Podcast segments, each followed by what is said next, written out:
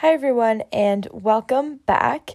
For those of you who don't know, my name is Amanda, and I'm doing a multiple part series um, about criminal justice reform and the criminal justice system in the United States. Um, yeah, last week or last month, I took a break from it and did a discussion with my little brother, but now we are back on the criminal justice um, discussion. And this, so we're on part four. And so today we're going to be talking about what happens when you are released from prison and essentially all of the disparities and injustices that happen once you're technically, you know, you've done your debt to society or whatever. Okay, so to start off, I thought that I would tell kind of a side story.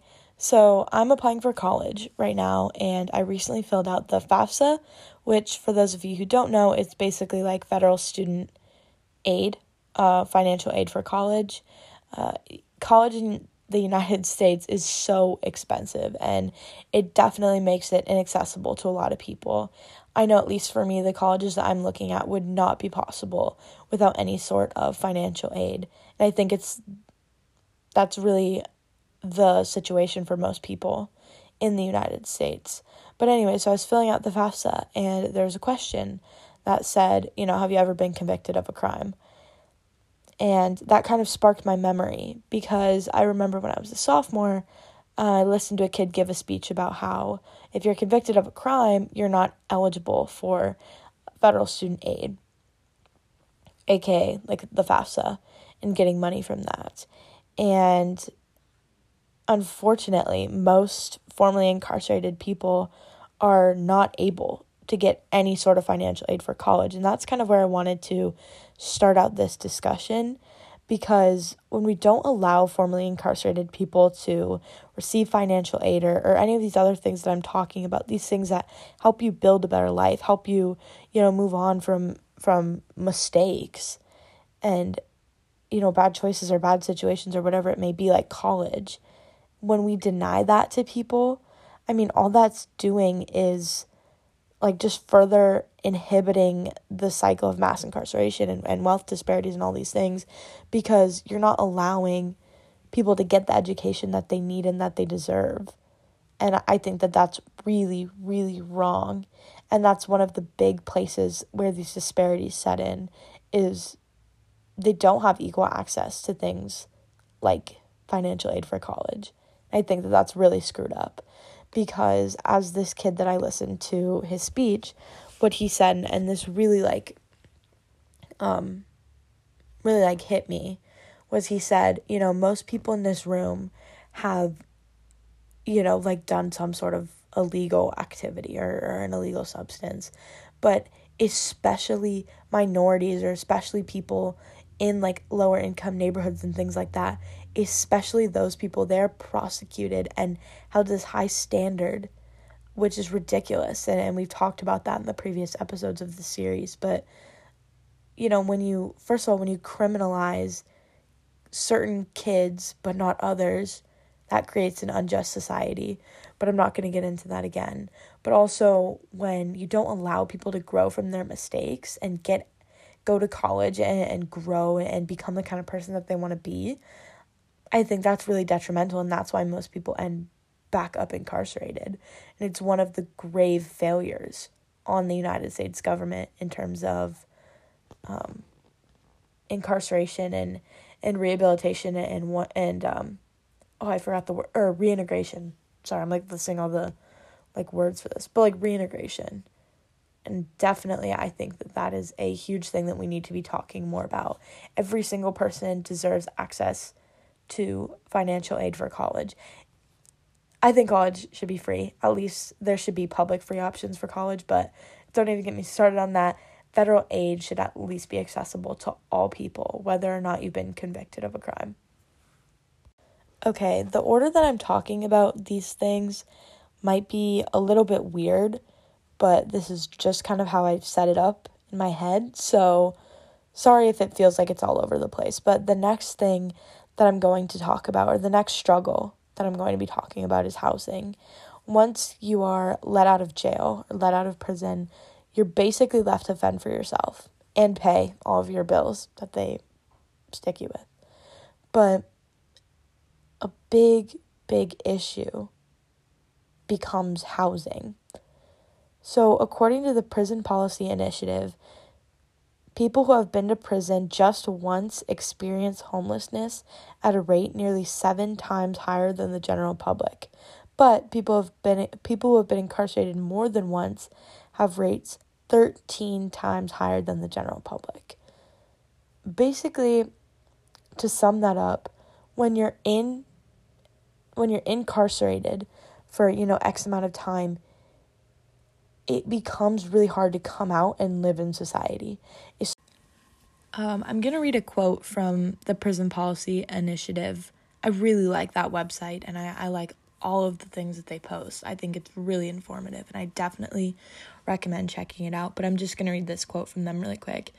It says, When we restrict housing for formerly incarcerated people, they are way more likely to head back into prison. How can someone reassimilate when they are forced back out into the streets?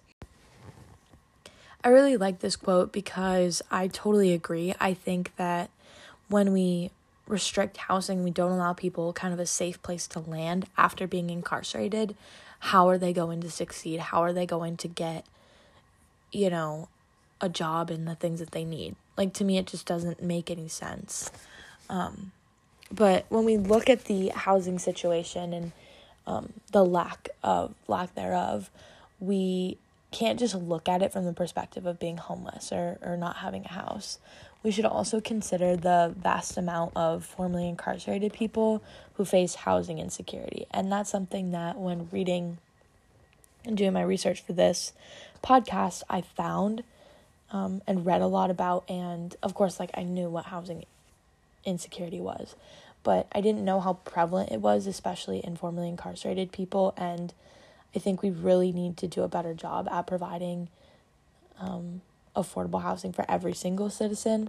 I think housing is one of the most important things that you can offer to people, and by not having it, you're basically forcing them into um, a life of poverty and a, and a life of crime. And I, I think that yeah, that's to me like that's as simple as it gets. Um, so, the Prison Policy Initiative also reports that many formerly incarcerated people struggle to find stable places to live. Uh, discrimination by public housing is a huge thing, um, combined with the affordable housing shortages, um, which basically just drives that um, exclusion of formerly incarcerated people from housing.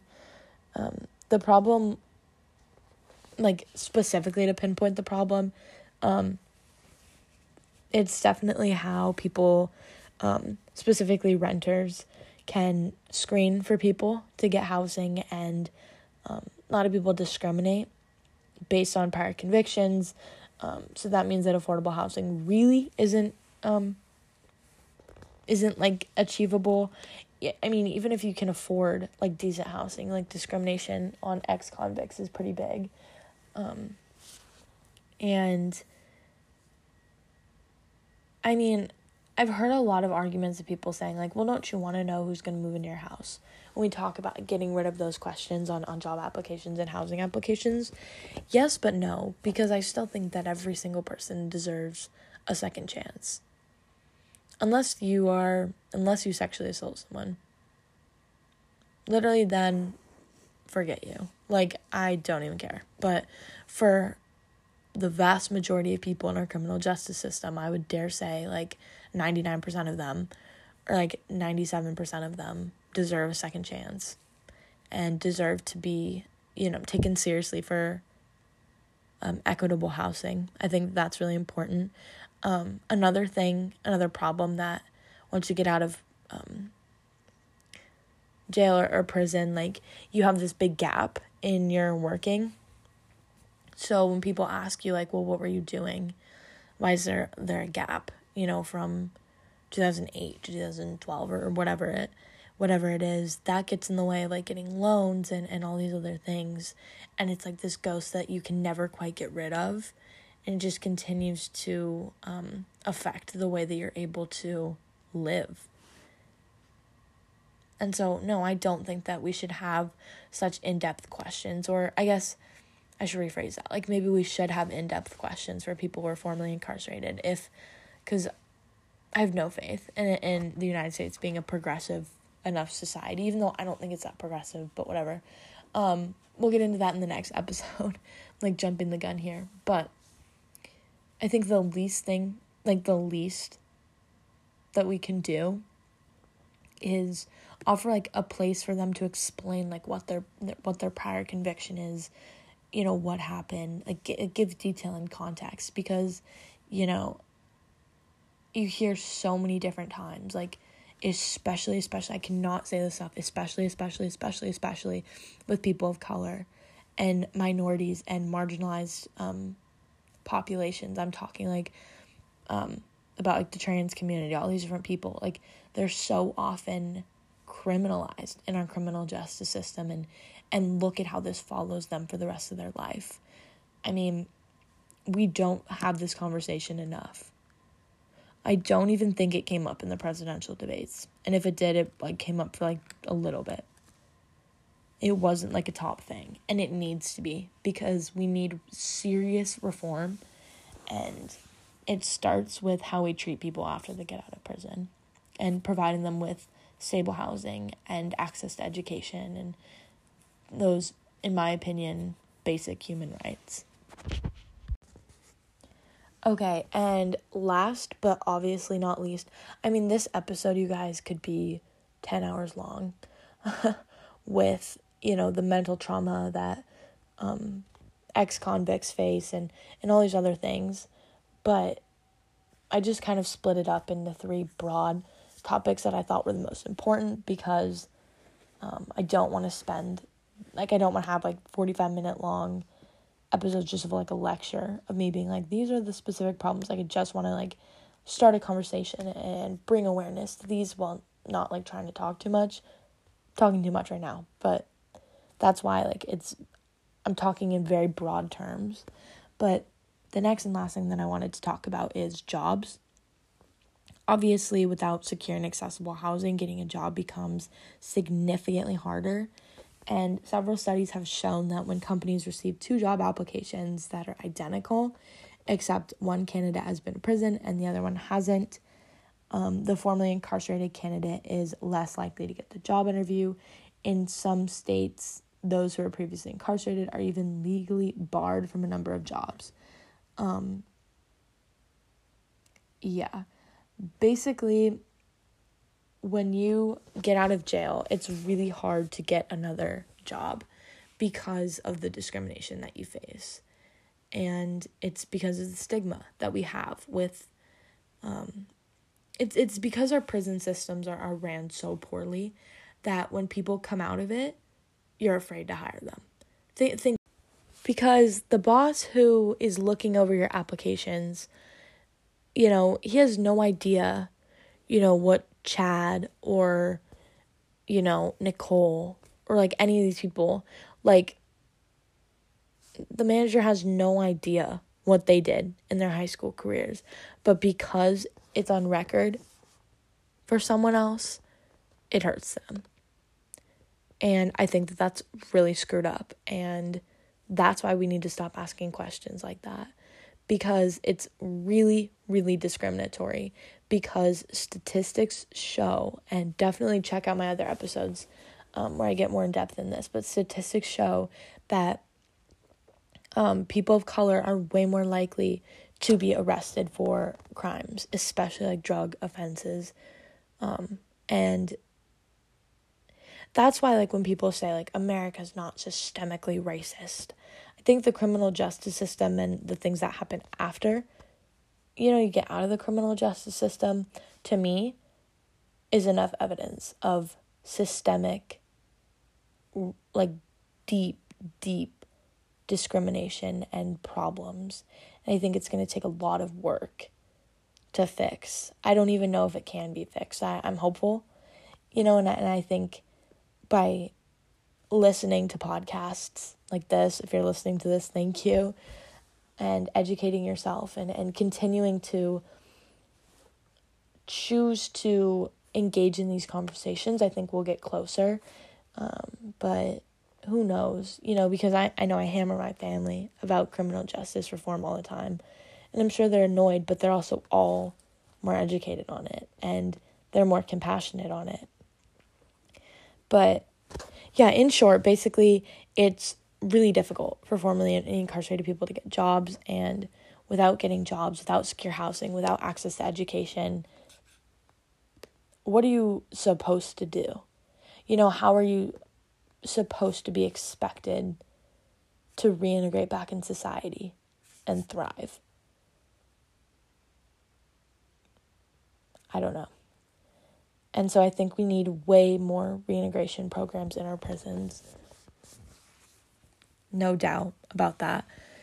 But yeah, all of these things combined make life after prison near impossible, which is why we need some serious changes to our system so that formerly incarcerated people are able to get access to the things they need and frankly deserve. People, every single person deserves housing. Every single person deserves education. Every single person deserves access to, you know, financial means of survival, a job, basically. Um, when you have states that legally bar you from having certain jobs because you went to jail, again, systemic problem. But yeah, and one thing that I, I want to say to like wrap it up is some some like things that I guess you could do to help because I know that these get pretty dark and, and ranty and you know oh I hate you know the criminal justice system in America and all these things but I think what's important to remember is that like change can happen and we have to we can't just give up. We have to continue to advocate for the people who are literally not even allowed to vote in in most states.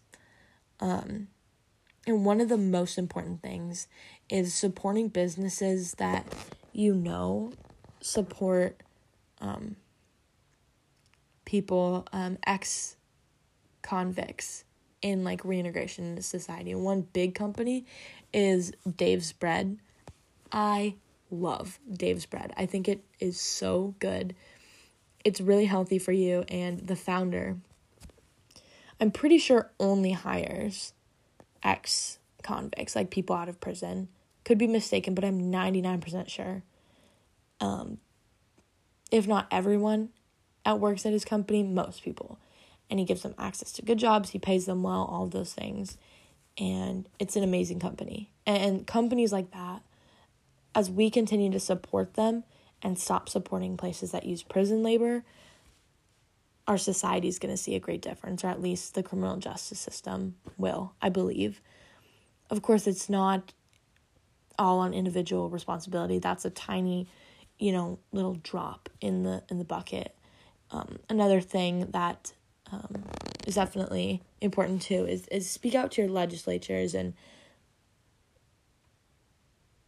you know and make sure that you're engaging in conversations and like reach out to your legislatures and legislators if you know there's going to be like a big criminal justice reform bill coming up and and say like hey please vote you know in support of this obviously do your research on the um, proposal and things because unfortunately most people don't have the best interest of prisoners. So be careful what you support. But it's important to, you know, reach out to your legislatures, reach out to your family when you guys are talking and making jokes about, you know, prison or, or whatever, you know. Just make sure that everyone around you is educated on these problems and even though they're they're deep and they're dark, sometimes they have to happen. And it's really important that we help end this stigma so that when people come out of jail, they're able to start getting jobs and start getting affordable housing and, and everything like that so that they can finally get back the life that they are trying to get back. And I think that's really important that we support them in any way possible. And yeah, just ending the stigma is the number one most important thing. However, you feel comfortable doing that, however, you're able to do that, I think it makes a big difference. And thank you guys so much for tuning in and listening. If you made it this far, I'm shocked. but thank you for listening, and I really do appreciate it. And I hope you guys all have a wonderful day and continue to just be awesome. All right. Thanks, you guys. Have a wonderful day. See you next month.